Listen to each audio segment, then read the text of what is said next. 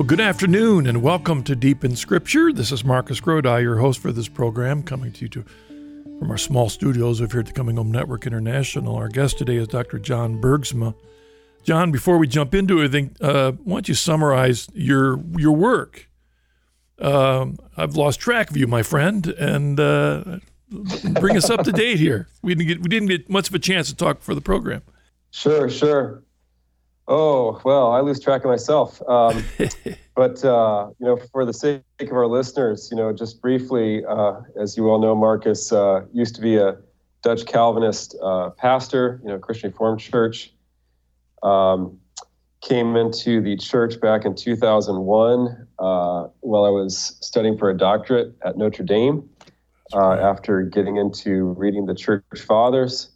Um, shortly after finishing my doctorate, I en- ended up at uh, Franciscan of Steubenville, where I've been teaching since 04. So it's been about uh, 15 years, if I'm doing the math uh, correctly. Uh, my wife Dawn and I have um, eight uh, children uh, that we're raising between the ages of 24 and six. Wow. Um, some of them with special needs, as we were talking before the show, and Yeah. Thank thank God for His uh, strength and grace, and uh, entrusting us with uh, children that maybe need a little more love. I think that that's uh, it's its own kind of blessing from God. Yeah. Um, my work, uh, you know, is is still largely teaching at uh, Franciscan. Um, but in the past uh, decade or so, I've written uh, eight books on various aspects of Scripture and the Catholic faith. Um, uh, a series called Bible Basics with Ave Maria Press. Uh, recently, an introduction to the Old Testament um, with, with uh, Ignatius Press. And in a few weeks, um, uh, Penguin Random House is coming out with a book called Jesus and the Dead Sea Scrolls uh, revealing the Jewish roots of the church, or actually, I think they phrased it revealing the Jewish roots of Christianity.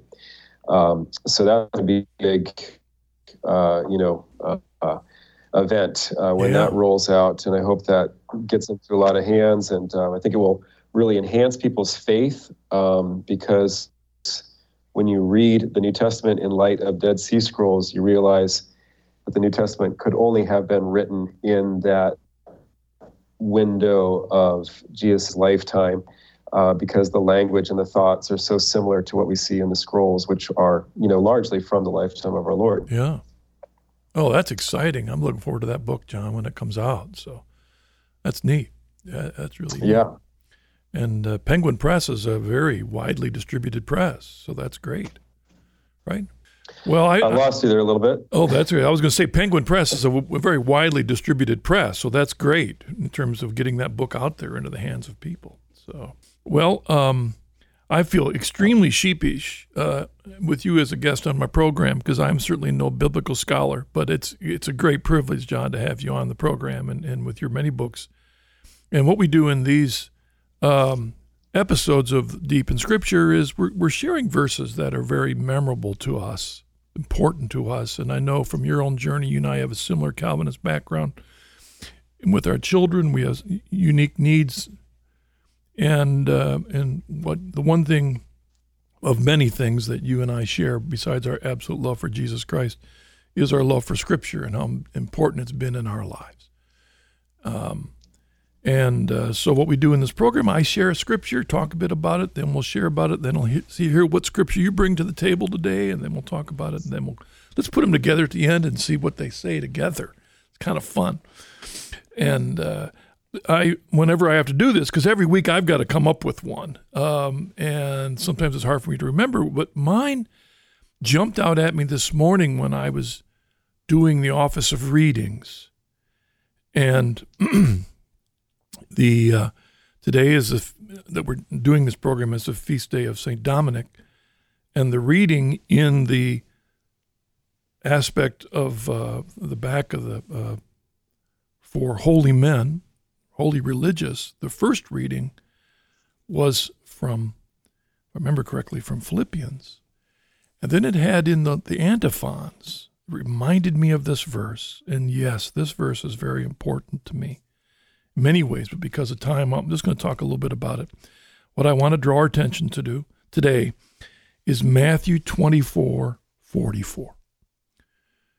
When our Lord, after that, you know, John, that whole long section, when he's talking about the future, the kingdom, his second coming, all those issues, he says, Therefore, you also must be ready, for the Son of Man is coming at an hour you do not expect.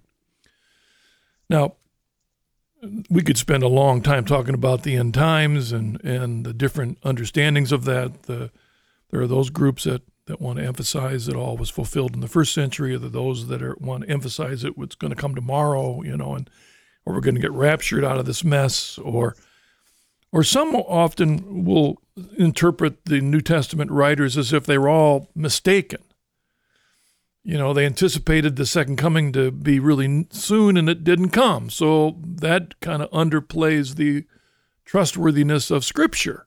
Well, they were wrong about this. Well, what about. And I think all those kind of miss the point. Because the way I see it, John, I'm excited to get your perspective on this because you've written about the Old Testament. I, I think it, I really believe it's important in our Catholic understanding of our faith and Scripture is to recognize that great hermeneutic of continuity between the old and the new. And when we look at the continuity between the Passover and the Eucharist, and we see that as a central, there's a part of the Passover that we sometimes forget. And at the Passover, they were always ready, they were always watching. That's why it was bitter herbs. That's why it was unleavened bread, is because they were on the edge. They were coming into the promised land. They were, you know, they, they were looking ahead to this. They were getting ready to go. They were coming out of Egypt and then moving forward. So there was this readiness. It wasn't this attitude of we've arrived, it wasn't this attitude of now we can kick back. It was it was are we going to meet God now?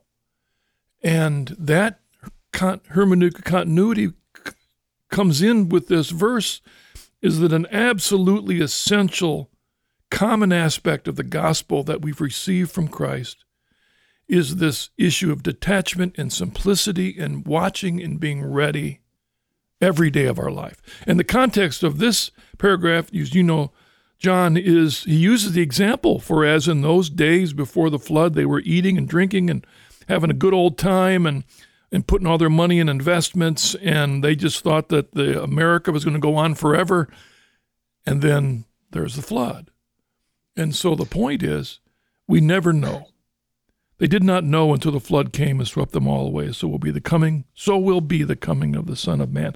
To me, this verse just reminds us of that call, that that that mystery of on the one hand, yes, John, you and I who are taking care of special needs kids, we've got to figure out how they can take care of their lives for a long time, but yet at the same time living every day as if it might be our last day. And I've always found that verse a reminder of that. Your thoughts? Absolutely. Yeah, Marcus, that's uh, uh, you know just a fantastic uh, verse to be meditating on, especially as we're um, thinking about um, you know some of the, the, turmoil that's going on around us in church and society. Yeah. And uh, it reminds us that um, you know we're in the last times. We're just kind of perpetually in the last times. Um, it always, you know, kind of feels that way. I know growing up, we thought Russia was going to be it. Mm-hmm. Apparently, not uh, in exactly the way we expected, but there always seems to be these um, these signs of Satan's activity, and um, that uh, that sense of uh, that necessity to be ready uh, is always weighing upon us. Um, you know, especially as you mentioned, we're here on the feast day of Saint Dominic, and I think even in his day, he felt uh, that um, you know history was coming to a close, and there it was. You know, the hand of God was on his life uh, to start a renewal that would prepare people to see the Lord. Um, now, you know, history didn't end with St. Dominic, obviously, and I, I, just came from Mass over at a church named after him up here in Youngstown, Ohio. And uh, it was uh, such a blessing to be there on his feast day and uh, to see, you know, after uh, so many years, uh, however you know many centuries it's been, you know his legacy is still there.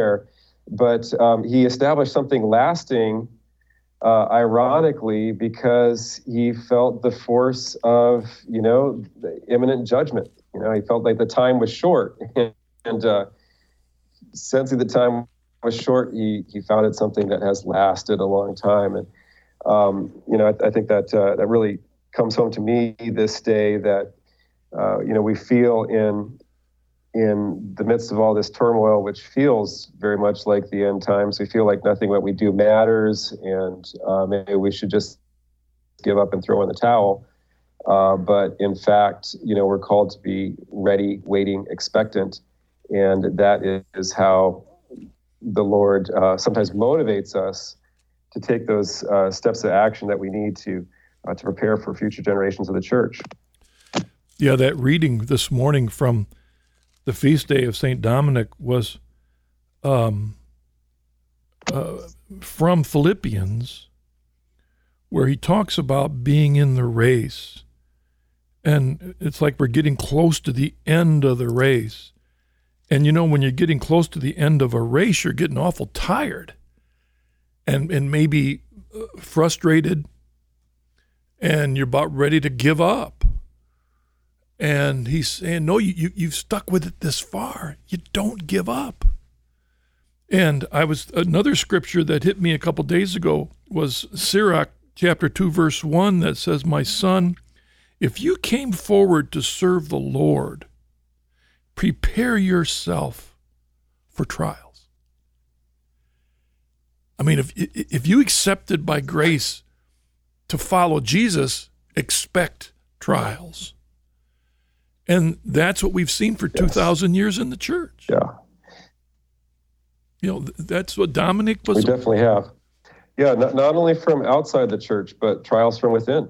And uh, as we know, many of the saints uh, uh, were even persecuted by the hierarchy. And um, yeah.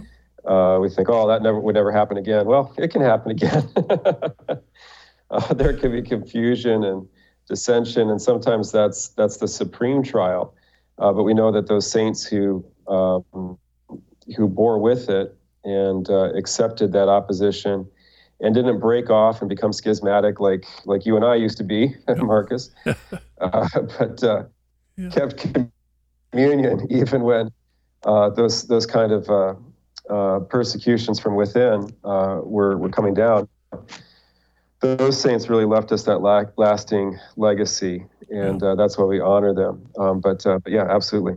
And so every day we wake up in the morning grateful this day. This is the day the Lord has made. Let us rejoice and be glad in it. This is the day we were given.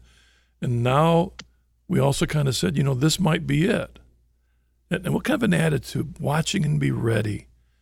It, it, it's very interesting to reflect on that. And, you know, just an example is there somebody I I need to say I'm sorry to that I've been putting off forever? Is there something I've been putting that I might regret? There's a lot of things there. Growing in holiness, being loving, maybe getting breaking away from greed and whatever. Anyway, there's a lot of things there. All right, John. That's great. Let's see what do you got for us today? What's your verse? All right. So, my verse is the first Bible verse I ever memorized uh, from my Sunday school teacher in the chapel of the uh, Navy base in Groton, uh, Connecticut, mm. or really New London, Groton. There's these twin sub bases on both sides of the Thames River there in Connecticut. And uh, my dad was the one of the base chaplains, so he's the command chaplain. But anyway, however that all falls out. But make a long story short, uh, so I'm in elementary school, and uh, I have this teacher that uh, uh at the military chapel, you know, we come in for Sunday school, and scripture memorization is her main method of catechesis. and uh, she started off with a very good, good verse about memorization that uh, that itself stresses the importance of committing the word to memory. And that's Psalm 119, 11, which I learned in the King James version, and uh, it's always stuck with me, and I don't like any other version of it. Uh, you know, the, the, King James, if it was good enough for St. Paul, it's good enough for me. Yep, right. So, um, Psalm 119, 11, Thy word have I hid my heart that I might not sin against thee. Oh, yeah. Um, and you know, Marcus, you know, I, I, memorized that when I was maybe eight, and now I'm 48, and it has not lost any of its relevance in uh, four decades. Um, an eight-year-old uh, uh, needs to know God's word in order to avoid sin, and a 48-year-old yeah. needs to know God's word uh, because uh, our sinful tendencies, uh, you know, remain. It's just the sins become more uh, complicated, devious, and expensive. so, oh, temptations, right. etc.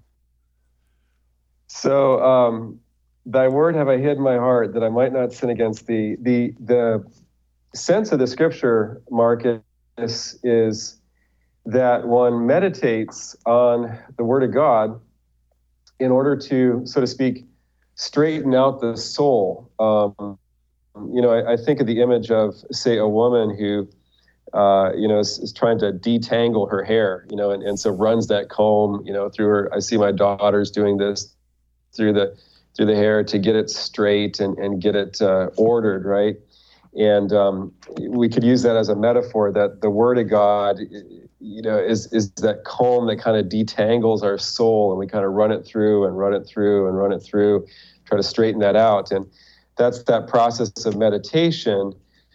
Uh, and memorization is an important part of meditation because, first of all, uh, committing the words to memory is in itself a form of meditation. And then thereafter, once it's in our memory, we can call it up in our mind and ruminate uh, on it. And uh, even rumination is a that's a term we take from animal husbandry you know, from animals that chew the cud, they re-chew their food uh, numerous times to kind of digest it and uh, get all the benefit out of it. And that's a great uh, image too, as we chew on and kind of suck on the Word of God uh, uh, to, um, you know, get all the spiritual grace out of it that there is there. And so, uh, thy word have I hid in my heart that I might not sin against thee. And so, the the you know the meditation on God's word strengthens us, clarifies our thinking, clarifies our affections, and protects us against sin.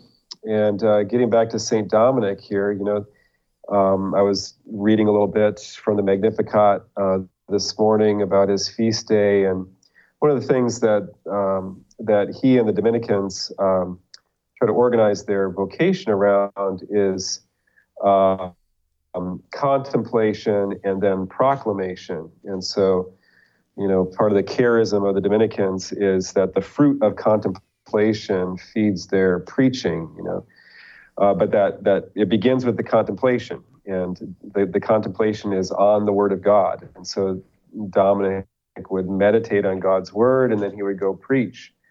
Uh, so he's a great example of someone who hid the word of God in his heart, meditated on there, so he could avoid sin, but then so he could teach others as well. So that uh, that really seems to fit in. Yeah. So let me throw it back to you, Marcus. Oh. How do you? Oh, awesome! What do you think about my verse? Awesome verse.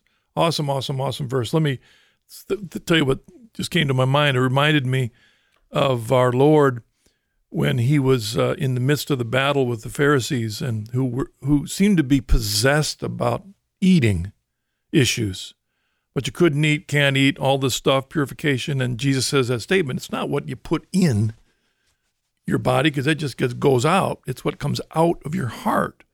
And he did talk about all the junk that comes out of our heart. So we need to purify that heart. And your verse, and we live in a day where it seems like everything on TV is about things we eat or maybe things we put into our gut to get rid of the good to get rid of the bad bacteria so we have the good bacteria so our digestive i mean it's obsession in our culture. But how, how many people are worried about the word being put in to our heart? And it's interesting that the word is put into our heart that's a mess so that our, uh, what comes out of our heart isn't sin I mean, that's what your verse is. You put Right. you put the word of God in there, so what comes out of your heart isn't sin. And so much of Scripture is about a pure heart. Create me a, a clean heart, O God, and renew a right spirit within me. I mean, all all that wonderful stuff. And you know, John, when I think about memorable verses, John, I mean, even you talk about the value of always having the word in your heart as you go out in the world. I mean, as a father and as a teacher, and you know, having that word always there that the Holy Spirit can use to awaken us, to, to confront our conscience on issues. In a way, that's what he's talking about, right? Laid up the word in thy con- in thy heart is forming conscience. Yeah, absolutely. Yeah, it's forming the conscience, it's forming the heart, and um, you know, process of purification. Um, and yeah, that's uh, you know, you know, as you were talking, Marcus, about you know this obsession on television with what goes into our bodies. You know, at the same time, the TV and most media is like a you know, from a spiritual perspective, it's like an open sewage pipe Yeah, yeah, yeah. that we willingly turn on. And here, this moral sewage is flowing into our living room uh, through these screens. Um, and and there's so little uh, in, our, in our culture, Marcus. There's so little um, concern for feeding the soul or for the purity of what goes into our soul. Uh, so we think nothing of exposing ourselves in popular media uh, you know, to this kind of raw, really crude sensuality that you see in, um, you know, music videos, uh, the whole entertainment industry. Um, nobody bats an eye about that. But now, you know, hey, but you got to be on this latest diet, or you got to be vegan, or you got to be gluten free, or you know, or Yeah.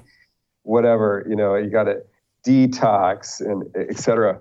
So, um, yeah, the word of God is that, you know, is that pure, gluten-free, uh, probiotic, uh, non-GMO uh, source of spiritual food that uh, that you can put into your body, and and it purifies. You know, it de- detoxes from uh, from sin. You know, Right. so yeah, great. And I, I see a relationship between our two verses. Let's- I'll let you have the go- first crack at it, though. Well, okay. Oh, I, uh, I think if you will, if you put these two verses together, to me it says with your verse, do it now. Do it now. Don't keep putting off. It's not enough to have a Bible sitting over there holding down your coffee table. It's not an, in my mind. It's it's not enough merely to do the liturgy of the hours once a day, twice a day. That's fine, or to go to mass on Sunday. That that reading the Word should be a regular part of your daily life, and often putting it right there, the Word in my heart, because you never know the time or the hour. Yeah, absolutely. And uh, I I just see um, one of our uh, one of one of the major issues that we have to engage in as we're waiting, as we're expecting, as we're watching for Jesus to come is this need to be nourished on the Word, and this is how we keep our spiritual senses alert. Uh, this is how we uh, learn to recognize the signs of the times by knowing God's Word um, uh, having the word within us, having it purify our souls, uh, gives us this kind of spiritual awareness. It gives us a kind of a spiritual sightedness um, that uh, uh, we're able to interpret, um, you know, the the activities around us in, in the world in light of what Christ says, and uh, see what the Holy discern what the Holy Spirit is doing, and what Christ is doing through it. So yeah, the ma- a major component of that uh, alertness, uh, the readiness, uh, is meditating on Him in His form in the Scripture. You know, we talk about Christ incarnate, but then we can also talk about Christ inscripturated. And uh, ignorance of Scripture is ignorance of Christ, as Saint Jerome famously said. So while we await His second coming, uh, we can have a sort of parousia, a sort of experience of His presence uh, by meditating on his word and and uh, bringing it within us. And there's even a Eucharistic analogy here too, as we as we you know celebrate the Eucharist daily as part of you know awaiting His second coming. Eucharist is taking Him in within us, uh, but uh, there's an Eucharistic analogy to meditating and memorizing God's Word. It's a way of embracing and taking within us the Christ who comes to us in Word and sacrament. So, yeah, I see a, a great uh, uh, harmony yeah. between uh, between these two verses here. Marcus. I do too, and and you know I'm nervous about making this analogy a little bit, but you know even as we tape our conversation, John, just a couple days ago, there were these horrendous mass murders in Texas and then in Ohio here, and then you know there's three, four hundred murders every year in Chicago and, and all over the place. Lots of things happen. And my point is, these people who, when they got up that morning, didn't know that that day was going to be their last. And and we always think it's going to happen to someone over there. It doesn't, we see it on TV. It's not going to happen to me. So I'm not saying we'd be afraid about being murdered necessarily, but the reality is we never know when the Lord calls us home. And Scripture says very clearly that when we do stand before Him face to face, we'll be held accountable for how we lived this life we were given, what kind of steward we were, what we did, what we said, what we didn't do. We know that. That's clear. Um, so we we need to be ready. And as it says in Scripture uh, about growing in holiness, so we can stand before Him without embarrassment. You know, one last thing that reminds me of you and I came from a Calvinist background, John. We didn't think about all these things quite this way back when we were once saved, always saved type folk. At least that's where I was. But I, a scripture that I didn't know how to deal with much when I was a Calvinist was Matthew 7 that said, Not everyone who says to me, Lord, Lord, shall enter the kingdom of heaven, but he who does the will of my Father who is in heaven. And and he goes on in that to say that when we stand before him, he said, For some of them, hey, I never knew you. I never knew you. And that's what I think of the verse you've chosen is when we put his word in our heart, that's how that's one of the ways we get to know him and he gets to know us. Is that intimacy. Right. Absolutely. Yeah. It's beautiful. There's such a continuity there in uh, in the Gospel of Matthew of our Lord's teaching. You know, you're you're quoting from the Sermon on the Mount, yeah. which is towards the beginning of the Gospel, but your verses towards the end of the Gospel. But you know, all through the Sermon on the Mount, you see that also that sense of needing to be ready, needing to um, anticipate. Um, our Lord teaches us in the Sermon on the Mount to live day by day. You know, sufficient for the day is the trouble thereof. You know, don't worry about tomorrow. Yeah. And uh, that goes along with what you're saying about you know needing to recognize that each day could be our last. We don't want to live that in a morbid way, um, but at the same moment, you know, when we get up in the morning, uh, all we have is the present. You know, that's all we have to give God. Um, that's the only gift that we have.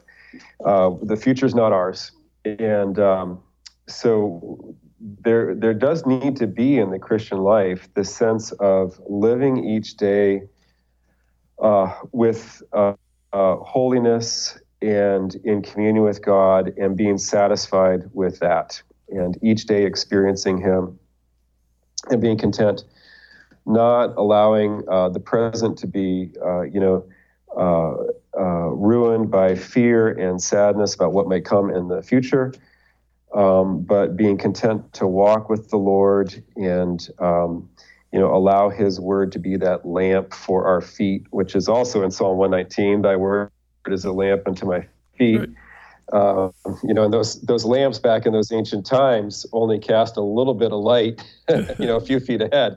And oftentimes that's what it is walking with the Lord. He gives us enough light for this day to see what is the right thing to do to follow Him in this day and then just learn to to live uh, day by day with Him in a, in anticipation of um, you know of His second coming. So this has been really rich, Marcus. This has been great, John. Thanks a lot. Um, thank you for joining us on Deep in Scripture. I hope to have you back here sometime It's great to and spend time with you. It is. What a great blessing. Thank you, John. And thank all of you for who've joined us on this program. I hope our discussion has been an encouragement to you. God bless you.